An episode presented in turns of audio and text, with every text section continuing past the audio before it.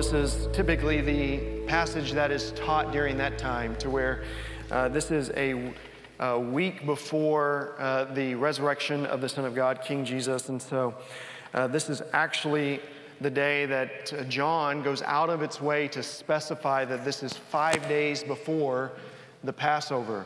And that's significant for a couple of reasons, but one of the reasons is this is the day that they set aside lambs uh, to be the Passover lamb because they had to look and make sure that the Passover lamb was spotless and without wrinkle and without blemish.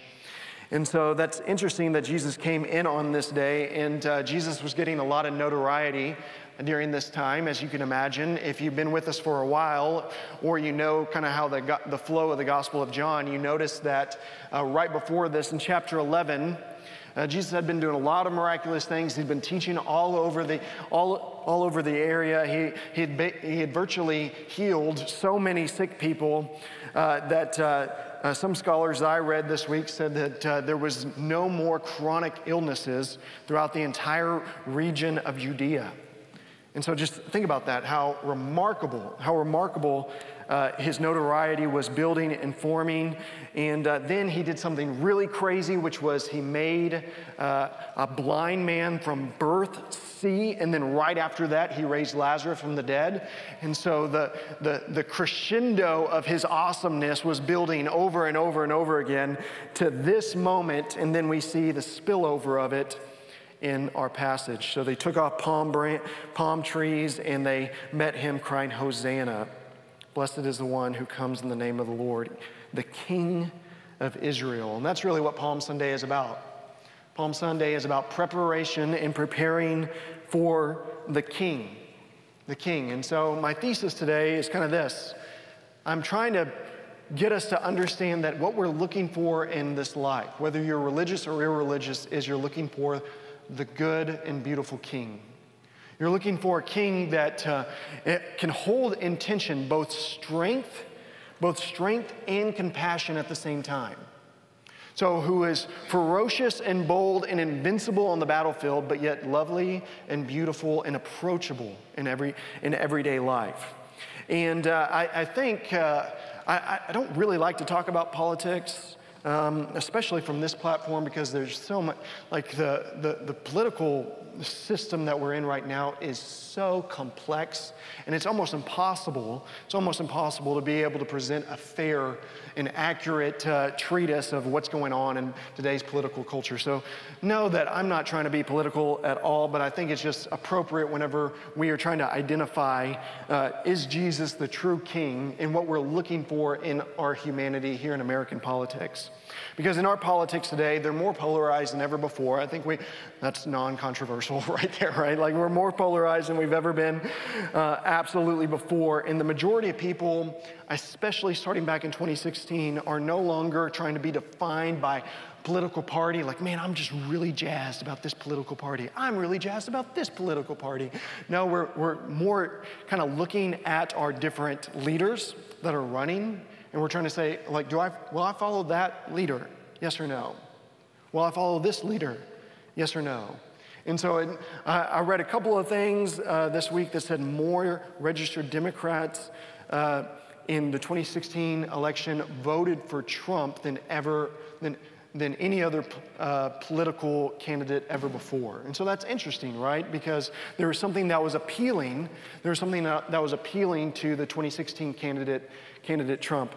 And then it also said that more in 2020, more registered Republicans voted um, non Republican than ever before in the, in the 2020 uh, election. And so, like, what, like, what is that?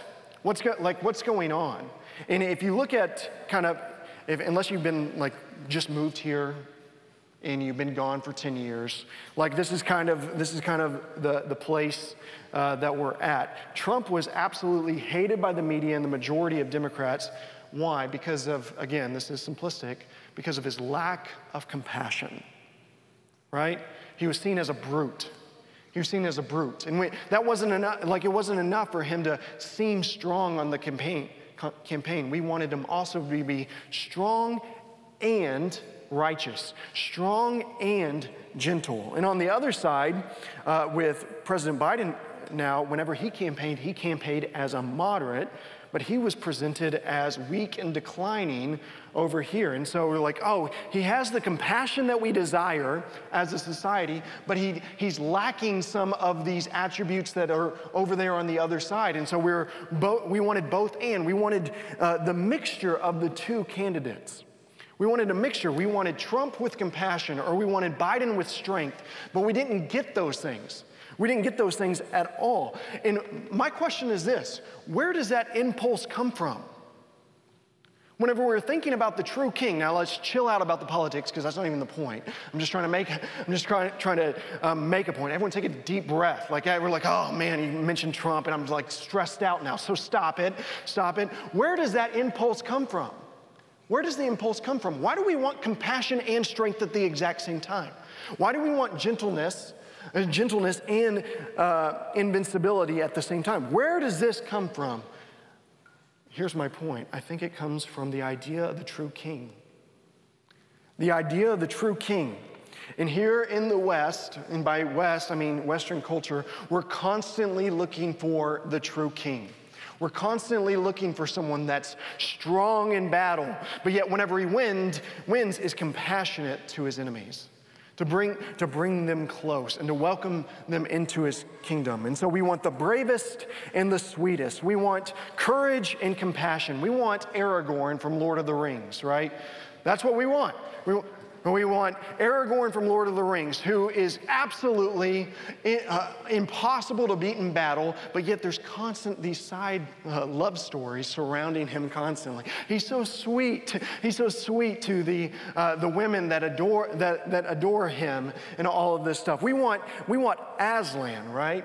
Uh, we want the idea of our leaders in our society to be like Aslan, who who Aslan, he slayed ferociously the Ice Queen, and at the same time uh, died sacrificially for Edmund the traitor.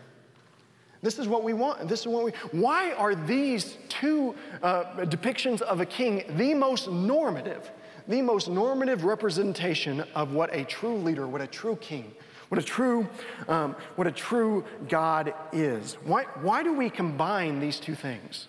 Why do we combine these two things?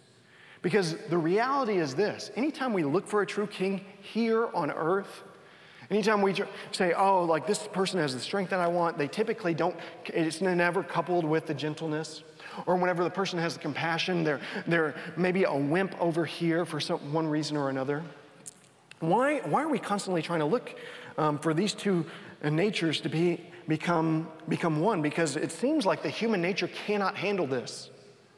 The human nature just can't handle these two attributes at the exact same time. Many of you know the story of Louis Zamperini, who was a great war hero in World War II. He was captured by, uh, he has an amazing story. Laura Hillenbrand wrote a, uh, uh, a biography about him um, called Unbroken. They also made him, I think Angelina Jolie made a movie about it. Don't watch the movie, read the book. I'm just going to say that out loud. Uh, that's probably universally true for a lot of things. Read the book, because in the book, what you see is whenever he got home from his captivity, he turned into a monster, an absolute monster. And there was multiple times that he would wake up from his wife screaming, from him hurting, physically hurting her, and not even, not even knowing why. He was a raging alcoholic afterwards. And so we know that even our greatest war heroes can't be the sweetest whenever they get back. Now, there's more to that story. Look it up, but it's not my main point today, all right? um, and some of y'all know um, how that story ends. But even our greatest war heroes can't, can't get it together. PTSD is rampant within our culture um, for our, our heroes that are going off to war. Okay, so wh- why do we expect this? And why does it seem to never come? And we expect it because of Revelation chapter 5, right? Revelation chapter 5, verse 5 says this And one of the elders said to me, Weep no more. Behold, the lion of the tribe of Judah, the root of David, has conquered. So he's talking about this conquering king, right? This conquering king uh, at the end of the cosmos. And then verse 6, the very next verse says, And between the throne, looking at the conquering king, the lion of Judah, among the elders, I saw a lamb standing there. He was expecting to see the lion of Judah, and what did he see? He saw a lamb. And that's the mixture of the two. That's, that's meek and lowly and gentle, and at the same time, the conquering king coming together in one person, the same person. This is a very Christian idea. You don't get this from any other myth, mythology, or, or religion in the world. You get this idea of the true ideal conquering king is also gentle, lowly, gentle and lowly. And the person of this that it's found in is primarily Jesus. It's primarily Jesus. And so this is the king we want. And let me tell you how Jesus exhibits this in this text. First off, we see the lowliness of Jesus. The lowliness of Jesus. Notice what he's riding in on. See, the, the people were already ramped up, as I was saying earlier. They're, they were excited about what was going on. Why? Because Jesus had healed everyone, and they virtually knew someone that had, that had been healed by Jesus. They had story, they heard jo- stories about Jesus, and then at the, same, at the same time, then he rose Lazarus from the dead, and so they were ready to make him the king. And so, what do kings do? What do kings do during this time? They find the biggest, baddest, whitest horse war horse that they can find, and they come trampling into, into the city that they want, uh, that they desire to um, be enthroned upon. The same throne that King David wa- was enthroned upon, right? He comes riding into Jerusalem. But what did Jesus choose to do? He condescended. He condescended. And why did he condescend? He condescended because uh, the Jews should have known Zechariah 9 9. The Israelite people should have known Zechariah 9 9, which was actually the fulfillment of this prophecy right here. And, and, and uh, the passage actually says a little bit of that. Fear not, O daughter of Zion, behold, your king is coming, sitting on a donkey's colt. He comes humble, he comes meek and lowly, he comes gentle. He comes very, very gentle. Why is he doing this? Yes, he, he said, it says he's coming as a conquering king. We need him to slay the Goliaths in our life. But, but right here, he comes as a gentle man, riding on the colt of a donkey. Why is that?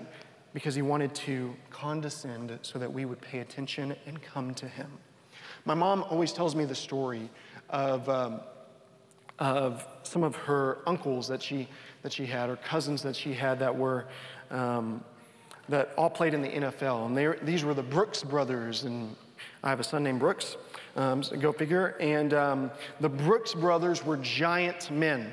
They were six foot eight and down, six foot eight to six foot four. They all played for the Green Bay Packers. A couple of them played for the Chicago Bears. And so they were ferocious men. And my mom always told me the story of how she was scared how she was scared to go up to them. Why? Because they're massive men, 300 pounds, six foot eight people are like, hey, little Mitzi, come up, come, like, come over here. Like, oh, no, that's, that's scary.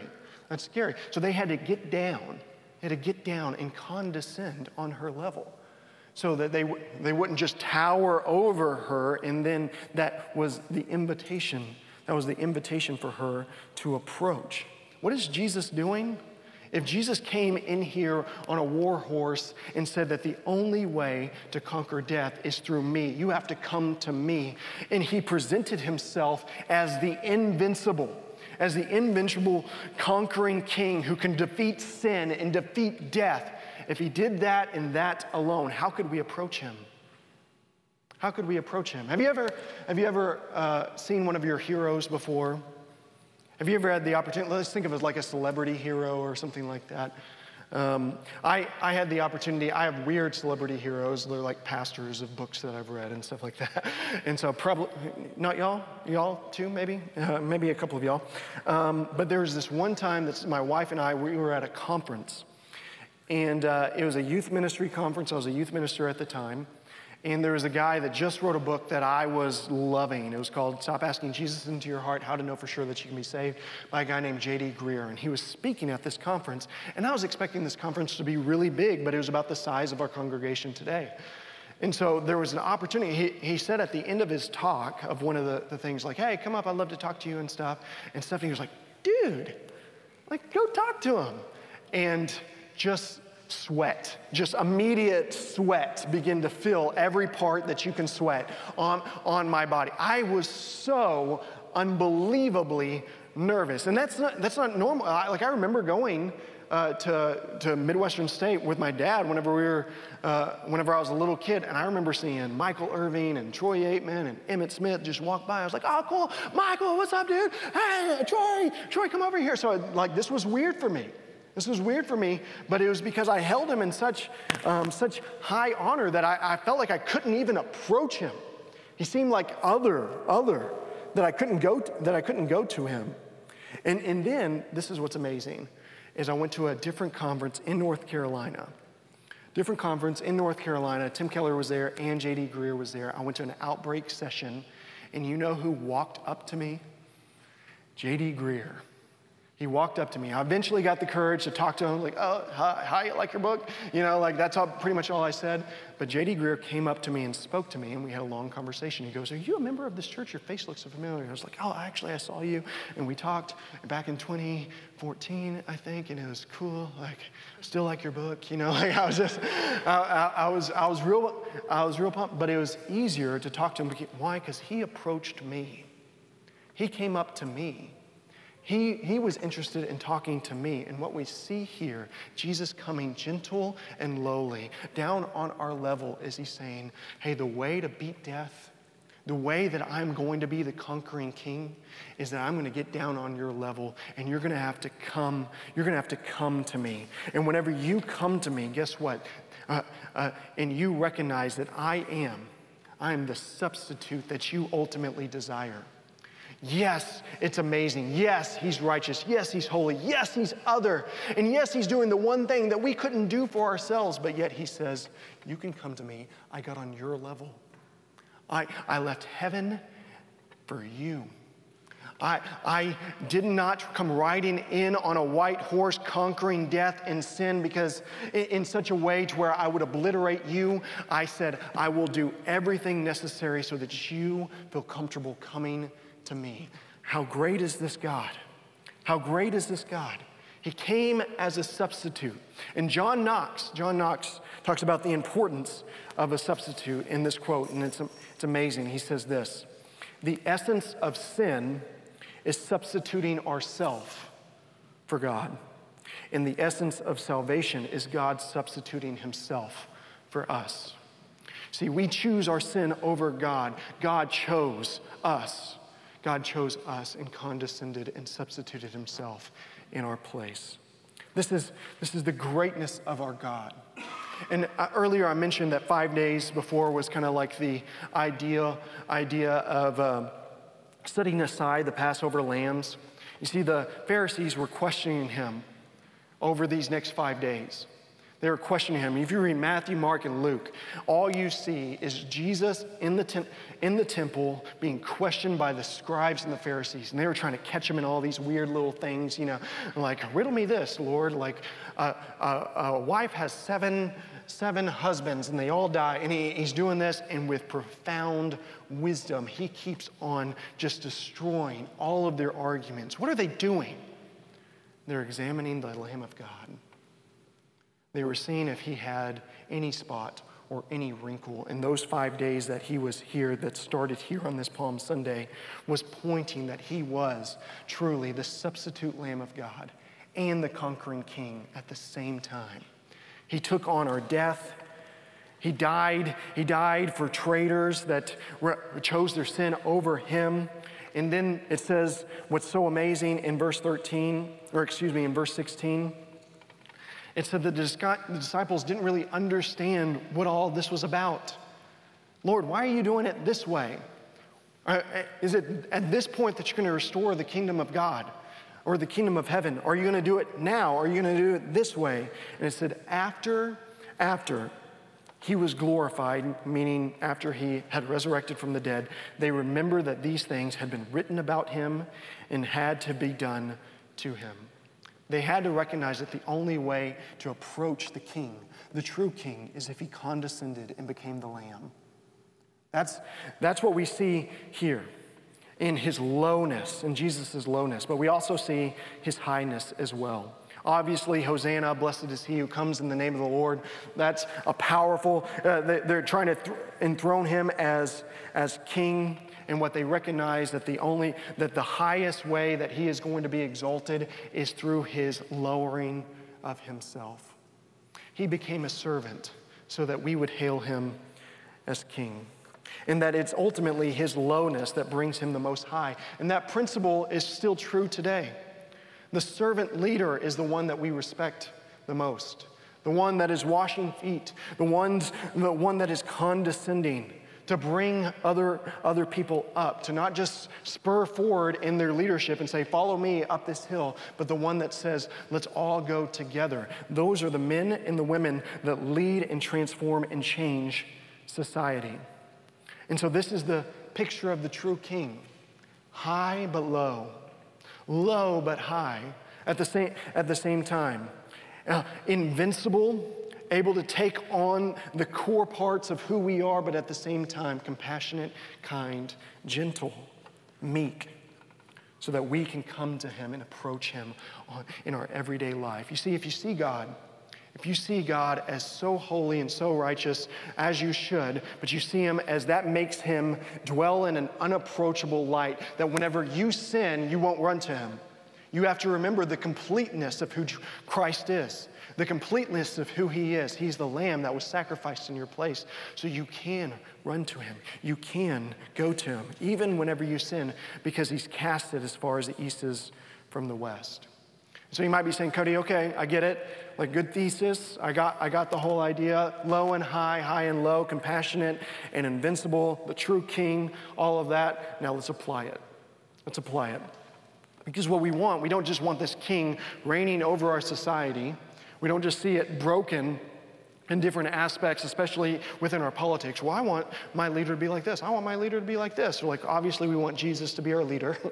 um, that, that is obvious by the brokenness that it manifests and the polarization that's going on. How do we apply it today? Can you have the kingdom of God reigning in your own heart? And the answer is yes, of course. And I, I can't think of a better passage to complement this than 1 Peter 2, verse 9. It says this But you are a chosen race a royal priesthood, a holy nation, a people for his, Christ's own possession, that you may proclaim the excellencies of him who called you out of darkness and into his marvelous light. So let's talk to ourselves. What does it mean to be a royal priesthood? Notice he doesn't say you are a priest, he says you belong to a priesthood. What does that tell us primarily? It tells us that we belong to a community. We have to belong to a community. We cannot read the Bible, Redeemer Church, look at me. We cannot read the Bible as if this is something that's talking to me right now. No, oftentimes, whenever we read the Bible, we have to see it in the context of God formulating the people, not persons, of God. The people, not persons, of God.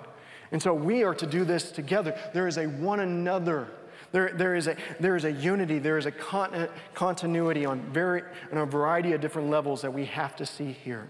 But the first thing we should see here is what does the priesthood do? If you look at the Old Testament, it informs exactly what we are to do. We are to intercede for one another. We're to pray for each other. We're to pray for each other.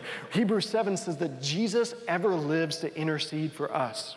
And we are, Jesus is Lord and we are to follow him in his ways. And because that, and be, because of that, we are to pray as Jesus prays for us. Uh, you see, it's not good enough for us to be super gung ho about the mission of God. Uh, Peter was super gung ho about the mission of God. And remember how Jesus rebuked Peter? Oh, Peter. Yeah, yeah. Hear you, bud. I hear that you, how excited you are. Super pumped, super pumped. But let me tell you, Satan would shift you like wheat. I don't know what that means, but it sounds bad, all right? I don't know what it means, but it sounds bad. Satan would do that to you, but don't worry. What? I have prayed for you. I have paid, prayed for you. So, how many people in your life right now, how many people in your life right now say, I would not make it without their prayers? I would not make it without your prayers. See, um, whenever I went to a, uh, a pastor's retreat, uh, through what's called the Redeemer Network, which is a network of church planting churches that uh, was part of sending me, sending me out, and I'm super thankful for those brothers. But one of the questions that I got over and over again uh, because uh, Redeemer Church here has kind of grown quickly uh, to a certain mass. And uh, everyone was kind of recognizing that by um, people within the network. Uh, we're a network of primarily smaller churches um, from probably Christian culture standpoint, um, to where uh, Christian culture thinks that every church should be on their way to being a mega church, or you're not really a church. Um, I think that's silly. But uh, several of my friends just said, "Hey, how, how, are you? How are you growing?" And I just said, um, "Man, I, I don't really know." But I tell you this: it just seems like people all around me are just praying for Redeemer Church. How are we healthy? How, how are we pursuing Christ? How are we growing in different um, demographics within the city? Like, it just seems like God is just answering prayer after prayer after prayer. And that, and that was my answer, and I still feel like that today. I still feel like that today, just like people are, people are praying. People are praying. And that's what we are called to do. 1 Samuel uh, chapter 12, verse 32 says this Far be it from me that I should sin against the Lord by ceasing to pray for you by ceasing to pray for you. There's one thing I want to be known for as a church, I want to be known as a people of God that pray, that deeply pray, that are known for our devotion to prayer. And I hope that is, hope that is your desire too. Samuel Chadwick, that great Methodist preacher, said this. He said, Satan dreads nothing but prayer.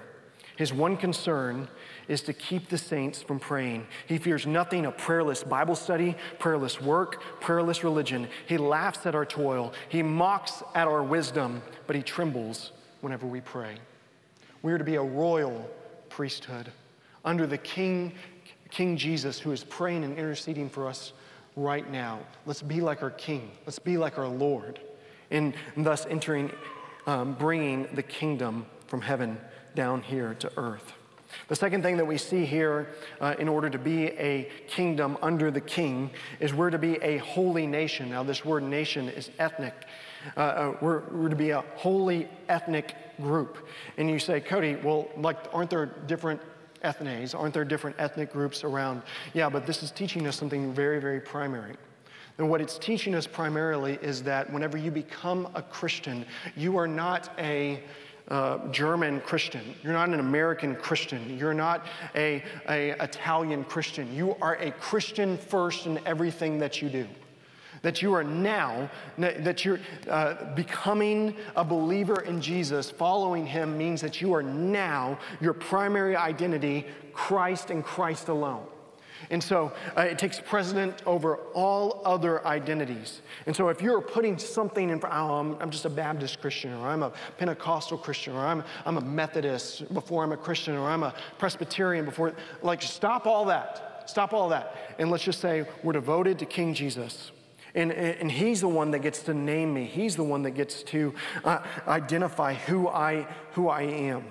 And this idea of being a, an entirely new, holy, set apart ethnic group means this that it transforms everything that we are. It transforms our time management, it transforms uh, who we eat dinner with. It transforms how we spend our money. It transforms our gender roles, our values. It tr- transforms everything within our culture. Why? What's the governing principle? The Word of God. God has spoken to us, He's our Lord. He, he speaks, and we say, Oh, because He's Lord, I want to do what it says. And so uh, that's why we need uh, the people of God, not persons of God, to work, to work this out. This is why God gives shepherds and teachers within every single congregation to say, hey, walk with God, delight in Him, look at the scriptures, look at the scriptures, obey them in their plain understanding uh, obey them in their plain understanding, devote yourself to them, and then say, because Jesus is Lord, He gets to reshape our culture. He reshapes our identity. Everything revolves around Him. This is called bringing in the kingdom of God. Bringing in the kingdom of God. We're not shaped by the culture. We don't have to engage with everything that the culture is actually saying, no, this is the way. This is the way over here. We can, we can stand on the rock of salvation, the rock of ages, King Jesus, and say, No, thus saith the Lord. due to his word, and we're people guided by his spirit to walk with him in truth and by his spirit. So we are to not create subcultures, a Christian subculture, we're to create a real Christian culture here as local churches within the community. You know the difference between those two? A subculture is this.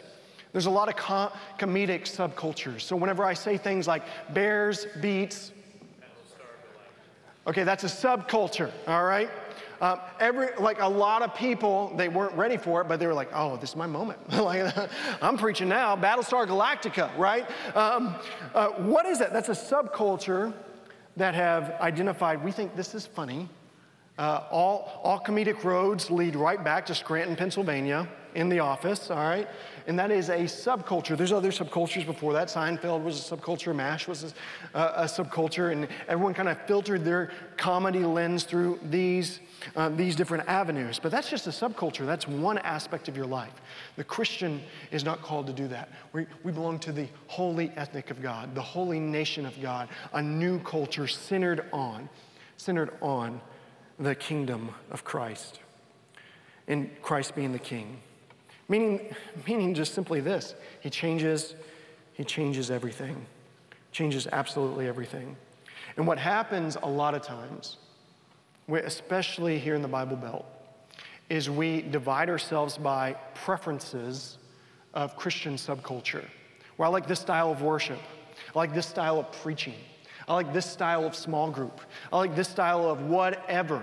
And we, we segment ourselves off and like, oh, I can only belong to this group over here because of this subcultural thing that I have put as preeminent in my life. As, and what that does is it's, it, it hinders you. It hinders you from being transformed and changed by the uh, stewardship of grace that God has established within local churches. To be devoted to Scripture together, to be um, pursuing Christ together, to be on His mission together.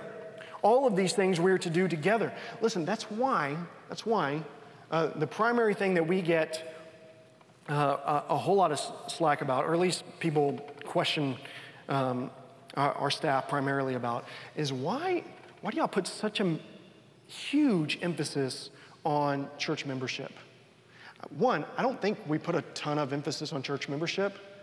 Um, number one, um, but we do want our people to be members, if you're here and you don't belong to a local church, I think it's important for you to say, I belong to this local church. Uh, and what, what is that? What are you asking God to do? God, at this local church, will you teach me the truth of who you are in a deeper way than I've ever known? Will you set me forth on the mission of God that you've established for every generation and every culture? And will you send me out with these people to hold me accountable and live out the and practice the one another's the way that you, through your word, call me to do?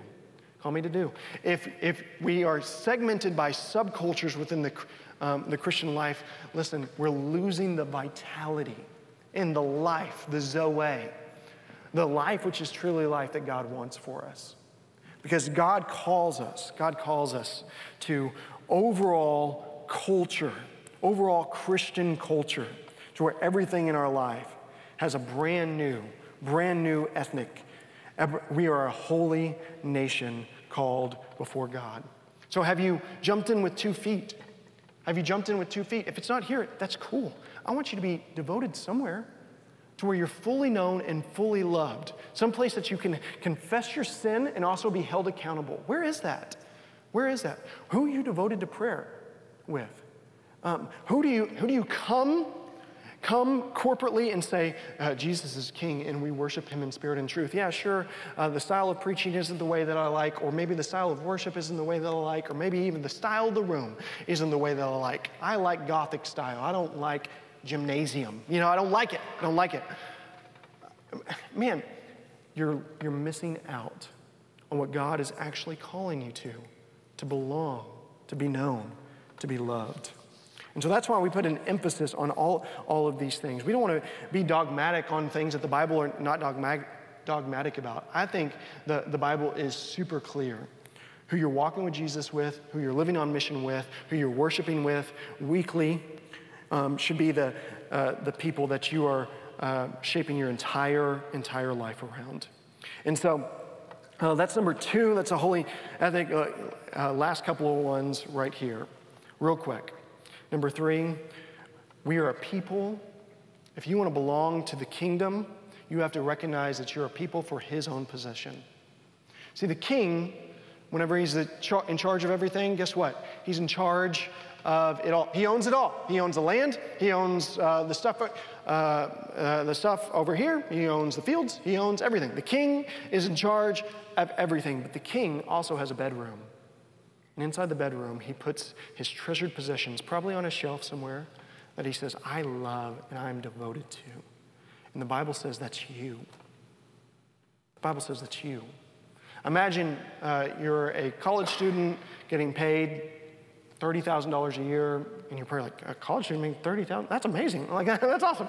Um, and uh, someone gives you a piece of jewelry that Jesse appraises, and, uh, and Jesse looks at it and he's like, oh my gosh, this is worth at least $300 million.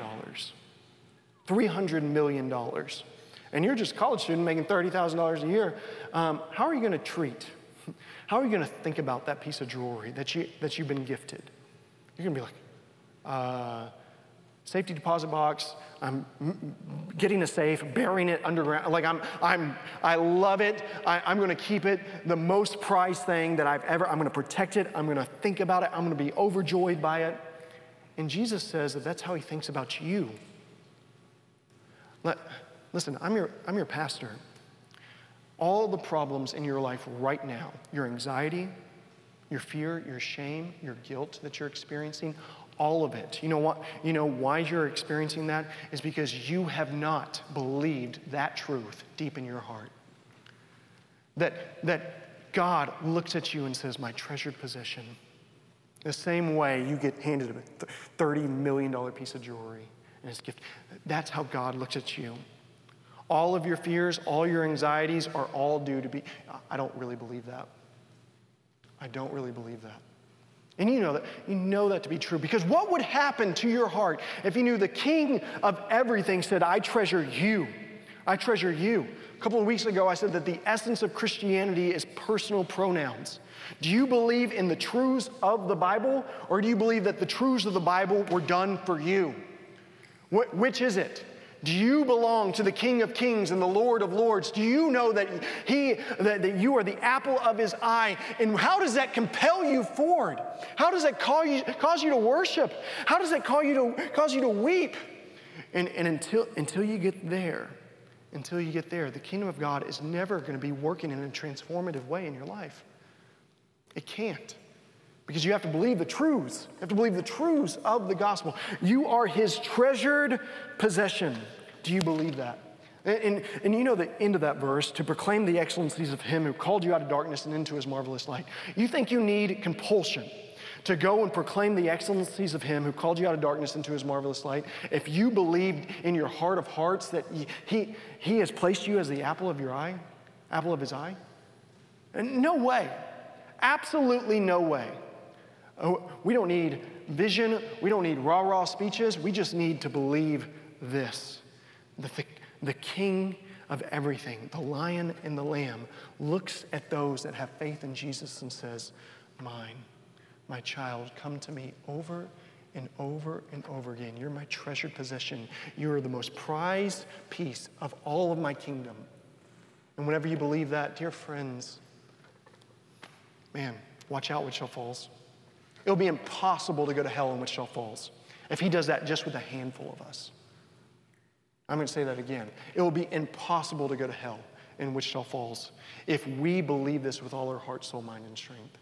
Can we beg God, beg God to put this deep in our heart, to give us faith upon faith upon faith in this truth so that we're never the same?